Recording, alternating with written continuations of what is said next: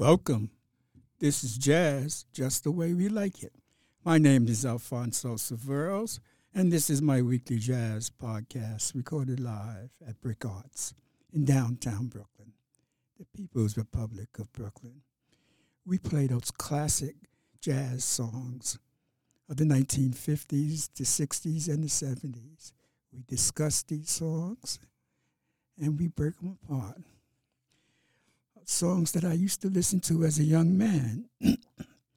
and here I am now playing them for your pleasure and also to introduce a younger generation to that fabulous art form known as jazz.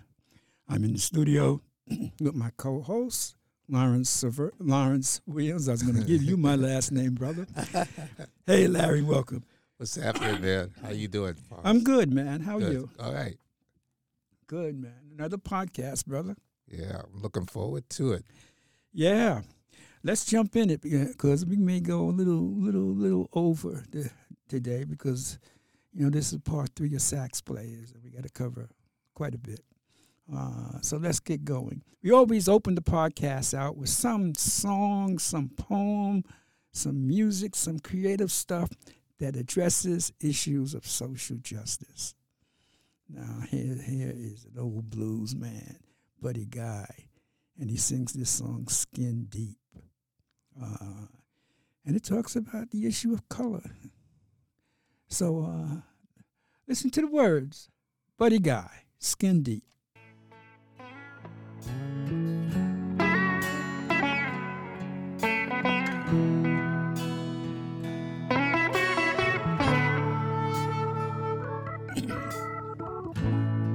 I've been around a while. I know wrong from right. Learned a long time ago, things ain't always black and white. Just like you can't judge a book by the cover. We all got to be careful how we treat one another. I say, skin deep skin deep underneath.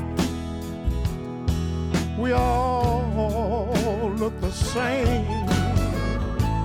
Skin deep, skin deep underneath.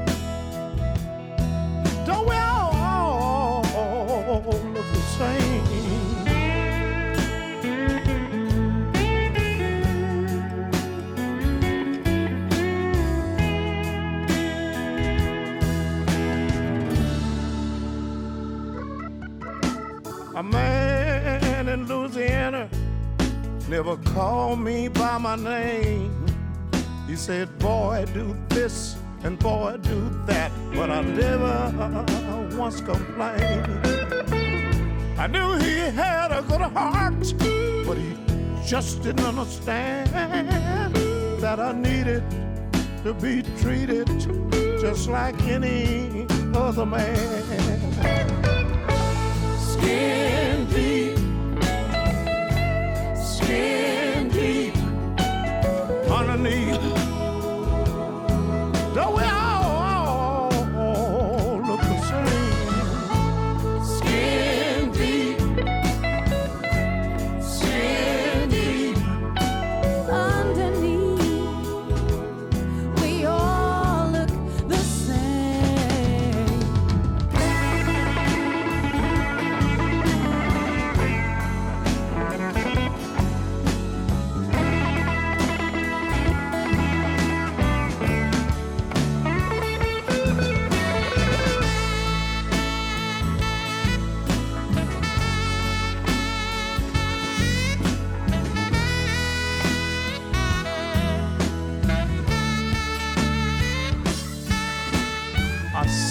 child down when he was old enough to know.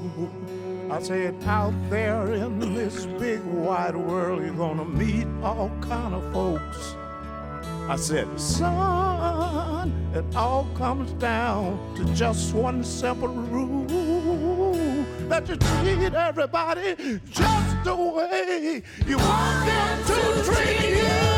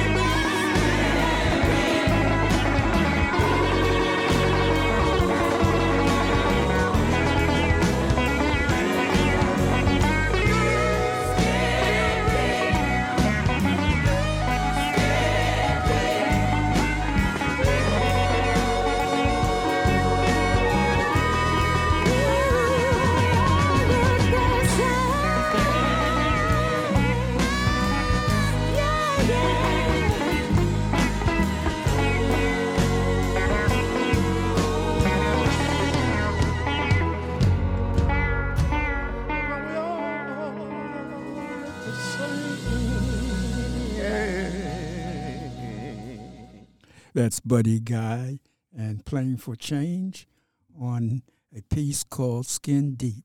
How'd you like that, Larry? That was beautiful, man. Very soul stirring.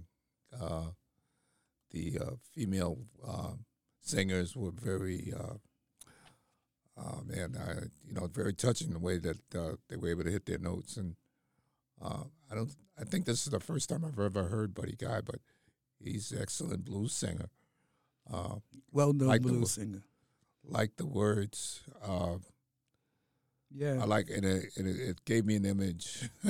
it gave me, you know, I got an image of of of someone of people being uh, skinned, and then right underneath it, all you see is muscle, muscles, and uh, whatever, you know. So we all look the same underneath.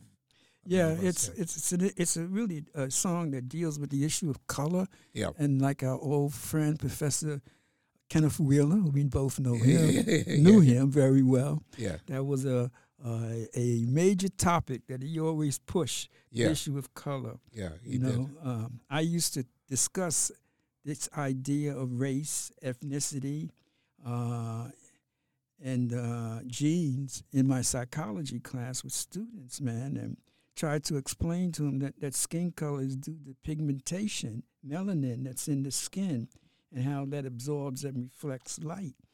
And the differences in, in people's skin color has to do with the geographical distribution some people were in areas in which there were greater concentration of what is called UVR, ultraviolet rays, and deducing darker skins.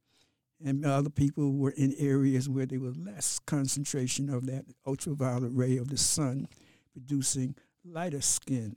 Um, and we, we come to uh, classify people by this concept that, that is really man-made race based on skin color.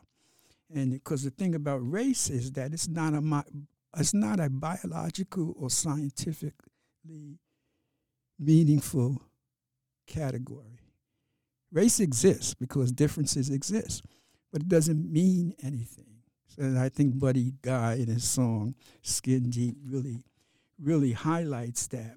Because if, if you look at genes and genetics, man, every human being on this planet is this is crazy. We're all 99.9% genetic, genetically identical.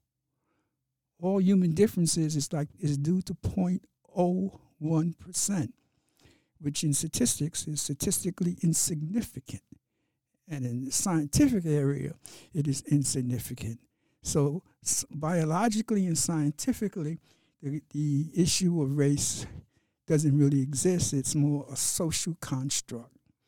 Actually, it was created uh, really to begin and justify the slavery, the enslavement of blacks over a 400 year period. Uh, but that's a little bit of, of the biology of it. And this, this song touches on that, you know. Um, and just to talk a little bit more about that, if we are 99.9% genetically identical, you know, to understand genes, man, every cell in our body is identical, you know, genetically speaking.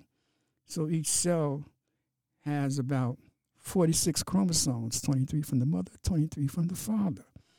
And on those chromosomes, there's somewhere between 20,000 and 25,000 genes. And it's the variation in those genes that account for any differences. It's not like it's different genes or things of that nature. It's like how they're they're they're uh, constructed or how they're no, put the- together. yeah. How they're put together. Think about the the the the, the relationship. like Okay, they that's may be they may be put in uh, uh, a C place or- or a number three place in one individual, and in another in a, an A chromosome may be put in. No. The chromosomes are always the same. Oh, the chromosomes are always. They're always the same, and we have the same same amount.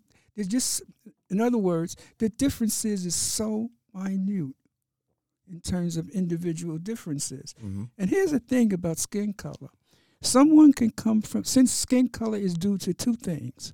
It's due to rays of the sun, ultraviolet rays, Right. and the structure of the eye that processes that. In other words, when you look at me and you see a certain skin color, it's because of those two things. If it's not ultraviolet rays of the sun, then it's the natural, the uh, man-made light. But but it's the brain has to process this. Your brain has to process this as my image enters your eye. Someone can come from another planet and um, have a different brain structure and he will look at me and not see my skin color. Because in essence, in, in, in terms of sci- really scientifically speaking, in terms of physics, it, color doesn't exist in objects. It exists in the process of, of the light ray Okay. and the brain processing that. okay. All right. So you get different species on this animal, on this uh, different species on Earth, who won't see all the colors that we see. All right. So it's really interesting Oh yeah. When you start thinking about it scientifically.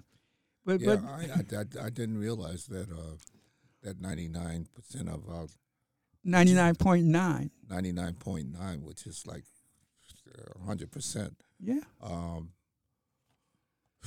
is the same. you know? Yeah. Yeah. Right. And when you think about color, and you say that there's no color, but what we perceive as color, Yeah. Someone based would, on a on a light, on the way that the light is structured, and, and, in the way that our brain interprets it, yeah. it is like phenomenal how how complex our minds or our brain, how complex our brains are. Yeah. Uh, Absolutely. and the fact that uh, over time, um, how we adjust to our environment, yeah. like you was talking about the ultraviolet waves, uh, I would think like the people in the southern hemisphere, Greater concentration. greater concentration became darker Right. as a result. That's that's what happened. That's Yeah. what and it hap- all human differences in terms of skin color and what have you here and all that happened over a fifty thousand year period. okay, okay, They know this in anthropology. They know this in science. right. You know, so so there's really no difference. And Buddy Guy's song speaks to that. Uh, wow. I can get carried away on this topic, but I, I, All I don't want to. It was very interesting. to me. Yeah. I, I really dug that. But let's get down to where we're at on the podcast, folks. You know, we did part one that, that covered the early jazz players, the pre bebop era. Then we did part two, discussed those who played bebop. And now we're doing part three, which is free jazz and spiritual jazz. And when you talk about free jazz, the man, the father, the one who's recognized as the father, so to speak, of free jazz is no other than Ornette Coleman. Uh, he was born in 1930, passed away in 2015. He was an American jazz saxi- saxist, a trumpeter, a violinist, and a composer. He was best known as the principal father, founder of the free jazz movement. The term was derived from one of his early albums called Free Jazz, a collective improvisation. Uh, his work sort of abandoned the harmony based composition and totality, tonality of, of the prior jazz players, especially sax players. So he just eliminated all those barriers Ornette Coleman. Uh, and he wanted to take it to another level. So here's a piece by Ornette Coleman called Free. And it was done in 1961. So free jazz came about in the very early 60s. And here's Ornette Coleman.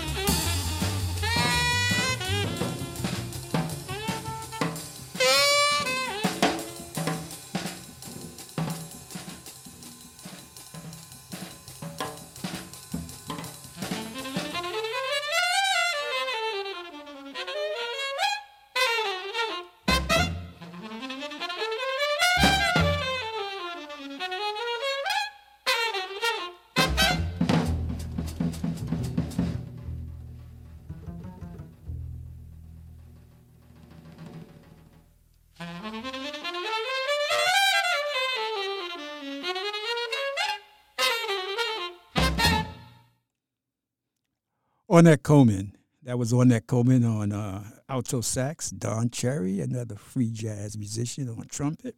Charles Haden on bass. And Billy Higgins on drums on a piece recorded in 1961 called Free.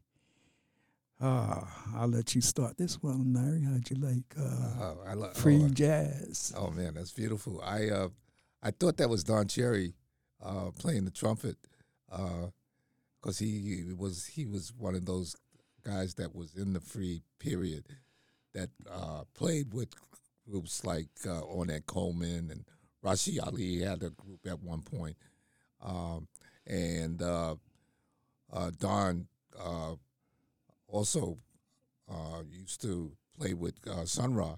So him being part of the free uh, jazz period um, is, you know, it's monumental to me in terms of the number of groups that he was with, and and, and his uh, he's also had solo albums as as well.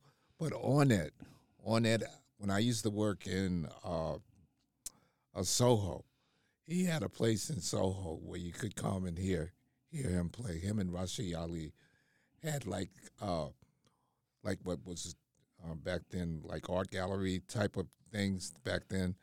Uh, now it's a different type of situation. With the, the rent was a little bit cheaper in Soho back in the early '80s, late '70s, and they used to have like that's where they that, that's where they would live, live, and also that's also where they would have, uh, uh, um, you know, like not concerts, but you know, get-togethers. Um, yeah, he he was like Sun Ra in the sense that that he he he he put together a collective. Yes, yes, yes. Uh, yeah, with the, where the, the the theme and the essential element was the expression of the music. Yeah, the and, and and he had people living with him. Yeah, yeah, same thing Sun Ra did. yeah, yeah, yeah. That's the same. On the yeah, Yeah. You're, you're right about that. But Ornette Coleman in the early '60s, you know, uh, there was a group of people that followed on that and was like totally into it, and there was a lot of other people who couldn't get him. Uh, but the group of people that got him was not only fans of jazz, but other musicians. And you can see from Ornette Coleman and some of the early free jazz uh, players where Coltrane comes from, where Coltrane got what he did later, the basis of it. Oh, I can see it. I Yeah. can hear it right. Yeah, I can hear it right and there. and Coltrane recognizes recognized that, and I'm going to speak to that in a little while. But uh, that's a very creative piece, man. Yeah. And, and the thing about it is, the boundary is no boundary. right. There's no boundary whatsoever. Yeah. So it's a really creative expression. Yeah. Yeah. Oh man, that's on that man. Uh, free jazz, folks. Next person is a very unique individual because he transcends. He was part of the free jazz movement. It, well, modern jazz is that you know very overall period that includes free jazz, spiritual jazz, and some other forms of jazz. But he tr- made this transition from one form to another form to another form, and I'm talking about Wayne Shorter. Um, Wayne Shorter, saxophonist, man, and this this brother was born in 1933. He's not only a saxophonist; he's a, a composer. Um, he really came to prominence in the late 50s, where he was the primary composer of the Art Blakey Jazz Messengers. And in the 60s, he joined Miles Davis Group. Later on, out you know, in between, he made all kinds of recordings on his own and recorded with other people. But later on, he co-founded the jazz fusion movement, which is really highlighted by the Weather Report, the band Weather Report, uh, and, and that's Wayne Shorter, you know, and, and a lot of modern jazz groups is a takeoff from jazz fusion, that integration of, of other forms into the jazz. Uh, here's a piece by Wayne uh, Shorter called Juju. Uh, and this has uh, McCoy Tyner on piano, Reggie Workman on bass, and Elvin Jones on the drums. So sit Took back. away the train's crew. yeah. Sit back and enjoy Juju. Thank you.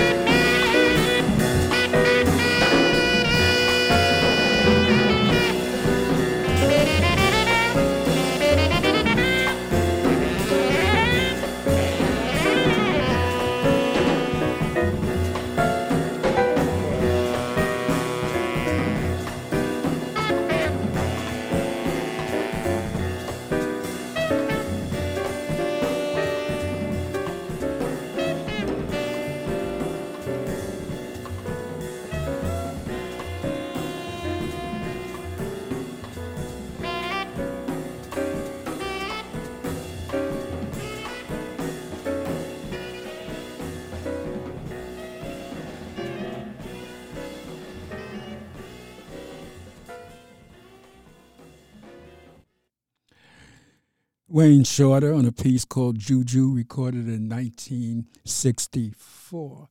Wayne Shorter on sax, Reggie Workman on bass, McCoy Tyner on piano, and Elvin Jones on the drums. That was a very interesting piece because it, it had that uh, improvisation and freedom of free jazz on the sax, but it also had a a uh, boundaries in terms of the music that was kept in the background as he played on top of uh, the uh, in the free jazz format. What do you think of that, Larry? Yeah, I I always uh, like listening to McCoy because of the the strong hands he has in terms of piano. Of course, uh, Wayne Shorter uh, uh, as a sax player, forget about it. He's always always got something very interesting going on in, in his music. Um, the background, like you said, was steady. I mean, and McCoy, because he has such strong hands, you I can always tell when he's on a on a on a song. It's kind of unique to me the way that he plays. Uh, Wayne, I, I Wayne is is like that was like really freeing, you know, the way that that, that he played that. Um, and I, I forgot that he was with uh, Forever, uh, with Chick Corea and and um, the other other people. I think uh, John uh, McLaughlin. Yeah, that was in the Jazz Fusion Weather, Yeah, weather yeah. Report. Yeah, Weather Report. That was later on in his life. yeah, yeah, But he also, you know, did Miles, he did Art Blakey, and recorded it on his own. yeah, yeah. He did did record on his own. So I like I like the the pieces that he did on his own as well. Yeah, he recorded over 20 albums. Yeah, Uh, here's a little piece of trivial information. Uh, Wayne Shorter was a lifelong Buddhist. Oh wow. Uh, interesting thing about these, a lot of the um, play, uh, sax players that were using a free jazz or came from this free jazz movement Uh-huh. and moved into the, the spiritual jazz movement. There was always that, that sense of spirituality in the music. But let's play one more person who were associated with the free jazz movement, uh, who uh, reminds me so much of uh, Ornette Coleman, in that you know he, he and Rashied Ali, he's, he's in that category, and that's no other than Eric Dolphy. Eric Dolphy was born in 1928 and passed away in 1964. Thing of it is, he was only 36 years old when he died. But he was brilliant, absolutely brilliant. He was an alto saxist, bass clarinetist, flutes, and on, on occasions he played the clarinet and piccolo. He was, you know, multi instrumentalist, and he brought that bass clarinet into jazz. So he extended uh, the instruments used in jazz, and and anybody playing the bass clarinet now, you know, uh, can trace it back to Eric Dolphy. And here's a piece that I really like that he does on, with the bass clarinet on "God Bless the Child." Uh, Eric Dolphy.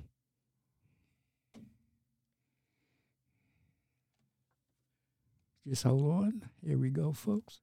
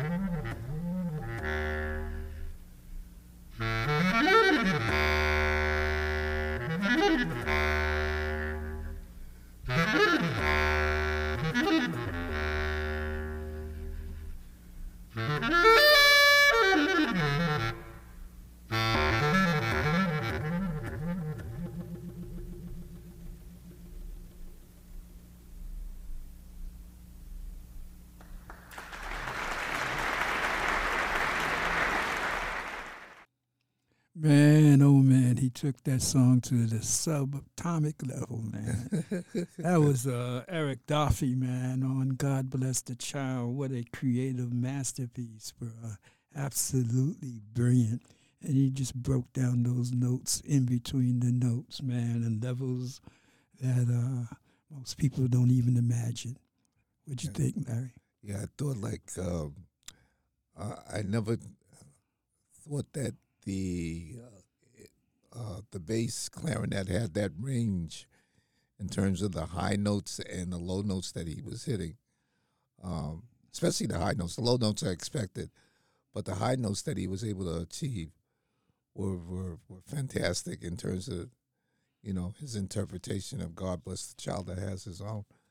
Uh, it was uh, it's just uh, it was just wonderful how he did it, how he put it together. I, I just when I when I think of a sax, I'm not, not a sax, but a clarinet. I think of a big band. That's where it was used in jazz mainly. Uh, there are very few groups that had players who would play the saxophone. I can't think of anybody off the top of my head who's a clarinet player, who's part of a group, or or who's a solo artist, other than someone who's a who's been part of a big band. I don't know, maybe if you can or not, but I was just thinking, like, I can't think of anybody except now I know that Dolphy played the, Yeah. the bass clarinet. I can't think of anybody else who. Well, a few guys played clarinet, but they also played other reed instruments like sax okay. and what have you. But I never seen that like part of a group, like leading in a group. But I, you know, like like the big bands, yeah, yeah, you can hear the sax. I mean the uh, the clarinet a lot, but not in not in a group. What I Okay. mean by group, I mean a quartet, a quintet, or you know, a Mm. sextet. Yeah, well, he he was he was instrumental in uh, bringing that instrument to jazz. That's good. That's the some of the artists, some of the key artists in the onset of the free jazz movement. And out of the free jazz movement, we saw uh, uh, one direction which gave birth to the spiritual jazz. And spiritual jazz is, is, is within the style of free jazz, but it incorporates an attempt with the music to achieve some spirituality, some to express some spirituality, whatever that may be. And the man with that is Albert Ayler. Uh, he was born in 1936, died in 1970. He was a sax player, a singer, a composer. He actually started out in, in uh, rhythm and blues and bebop, but slowly advanced into jazz and into free jazz and eventually spiritual jazz. His one of his main albums that came out in 1964 was called Spiritual Unity. And man, that really highlighted the improvisation that John Coltrane was doing, that Ornette Coleman was doing, and he put it in a spiritual sense. Uh, in many ways, for some people, except for the real die-hard jazz fans, he's a, almost a forgotten figure in jazz because he's not heard much on radio stations. But he was brilliant. How brilliant was he? Well, John Coltrane in 1967 died of liver cancer. And on one of his requests was that Albert Ayler and Ornette Coleman, the two, those two, play at his funeral. So you know, this is a cat that recorded with Val Saunders, Eric Dolphy, you name it. But those are the musicians that he wanted to play. At this funeral out of that free jazz and spiritual jazz movement. Uh, and that says a lot. That says a heck of a lot. Uh, he was an admirer of Coltrane and an admirer of Pharoah. You know, you had the saying uh, after John Coltrane died that he came in peace and he left in peace. Um, and he, he had a very strong spiritual interpretation of his music. Uh, and here's a, spe- uh, a piece from his Spiritual Unity album called Vibrations. Uh, Albert Ayler. Sit back and enjoy this.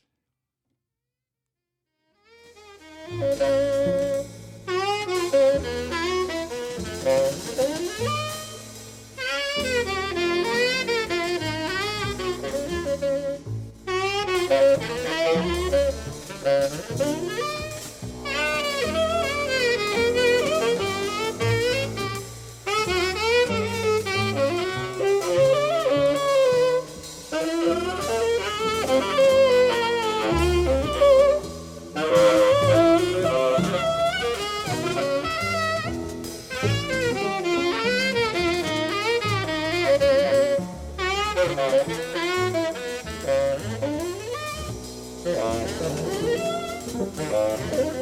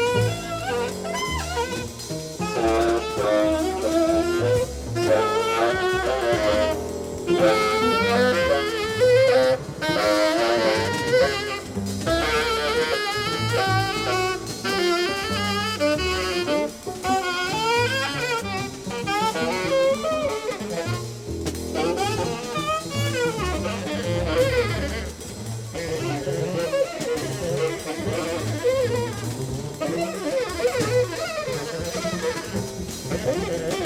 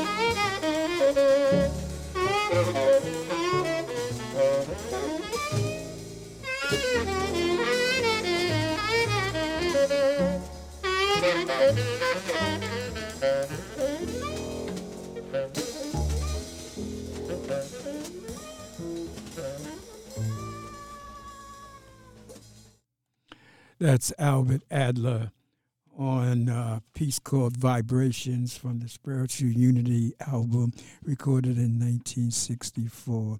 He expressed that his music was trying to reach a new level of awareness, of peace, and of spirituality.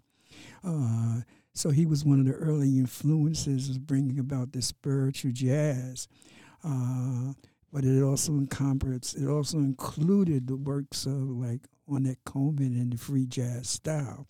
And it's, and it's like you can hear uh, John Coltrane in his music, and you can hear Pharoah Sanders. He influenced them, and they influenced him. There was this, you know, sym- symbiotic relationship Yeah, that was going on. Yeah, uh, and and they, they they they took this thing of spiritual jazz to a new level. Uh, how'd you like that piece, Larry?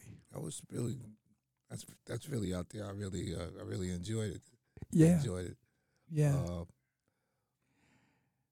it's, it's the freedom that, that that's in there. Yeah. I, I, I, while I was listening to, it, I, I was getting lost in there. I was getting Yeah. lost, lost in the there, was, there was a time in my life that I, I couldn't listen to that. I wouldn't appreciate it. Yeah.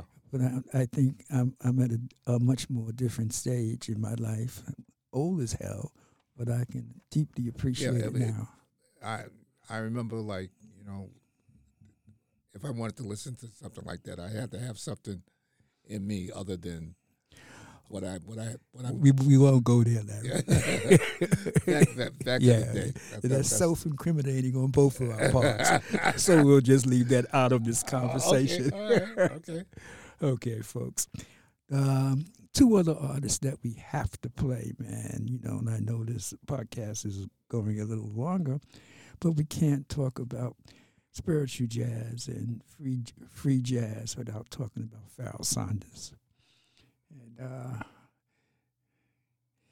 he carried on the legacy of John Coltrane and Albert Ayler after both passed at a very young age. And here's a piece by uh, uh, Pharoah. And Pharoah, you know, he got with uh, Alice Coltrane, John, Coltrane's life, and extended that spirituality to this thing of universal consciousness, much higher level.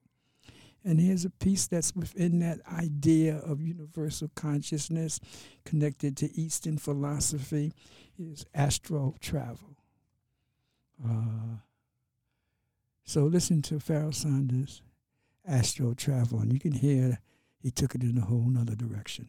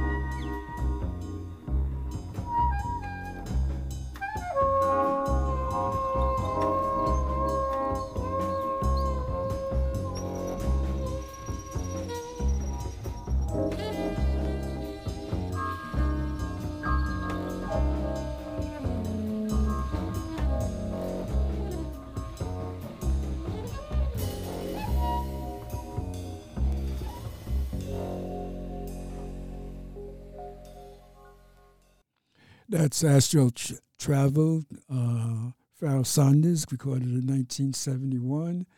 And you can hear uh, the influence of other cultural styles of music in this. Uh, that was Pharoah Sanders, uh, Lonnie Liston Smith, uh, Michael White, Cecil McBee, and Clifford Jarvis. Um, we got time for one more when we got to play John Coltrane, without a doubt. Yeah, that's right. Without a doubt. And I'm going to play a part of this piece because it's a very long uh, piece, and it's called Ascension. And it was recorded in 1965. And it really highlights John Coltrane in that free jazz, spiritual jazz format. All right. And uh, this has a lineup, folks. It has uh, Dewey Johnson and Freddie Hubbard on trumpet. It has uh, Archie Shepp, John Coltrane, and Pharoah Sanders on sax. McCoy Tyner, Jimmy Garrison, Elvin Jones.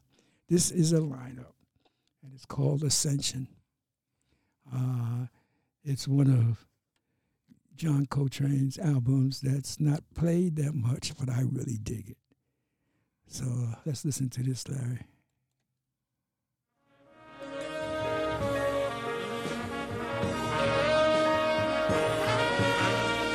We're only going to play part of it.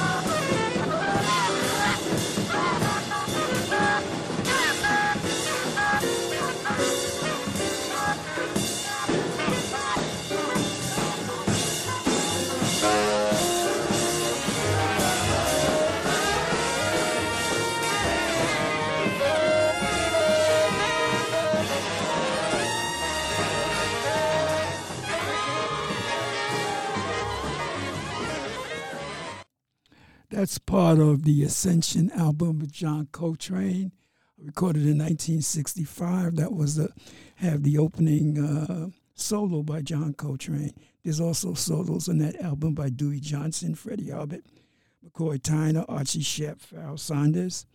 Uh, it is a it is one of his very creative free jazz albums uh, that he did. How'd you like? I know you like that, John. Yeah, I loved it. Um, I love that solo that he just did. That was really, uh, Yeah, that was really tremendous. I can, you know, you could hear him. You can hear the, the strain. yeah. You know, Yeah. very distinct uh, horn. And and and the the the title of the album of the song Ascension, you know, it donates a spirituality to it, Oh yeah, ascending definitely. to some higher higher form. plane. Yeah, Yeah. yeah, Yeah. yeah. Well, folks, He had some Buddhist background in him too, right? uh, he he uh, I mean, I yeah. mean, his wife was there. So yeah, his, his wife was much more into it than him. But you know, what John Coltrane did adopt a lot of that Eastern philosophy. Yeah, But you know who he got it from? Bill Evans.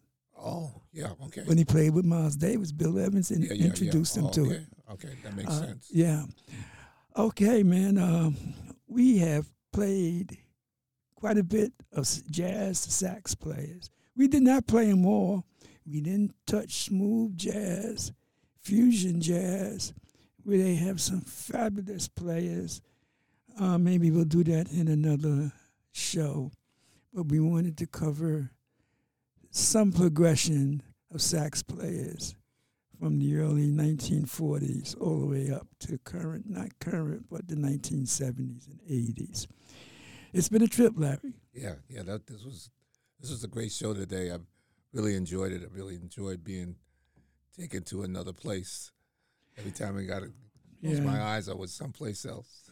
Yeah, some very creative uh, musicians on that free jazz and spiritual jazz plane. Uh, what? It's that time, folks. And so, uh, Larry, it was great having you here. Great being here, Al. Good. And to the next time. And everyone out there, I hope you enjoyed listening to it. Uh, we're going to go out on a piece by John Coltrane called Welcome. It's about completion of a task, a satisfaction, a serenity when jobs are well done. John Coltrane. And as always, I'll see you or listen to you, or you will listen to us next week. Peace and love.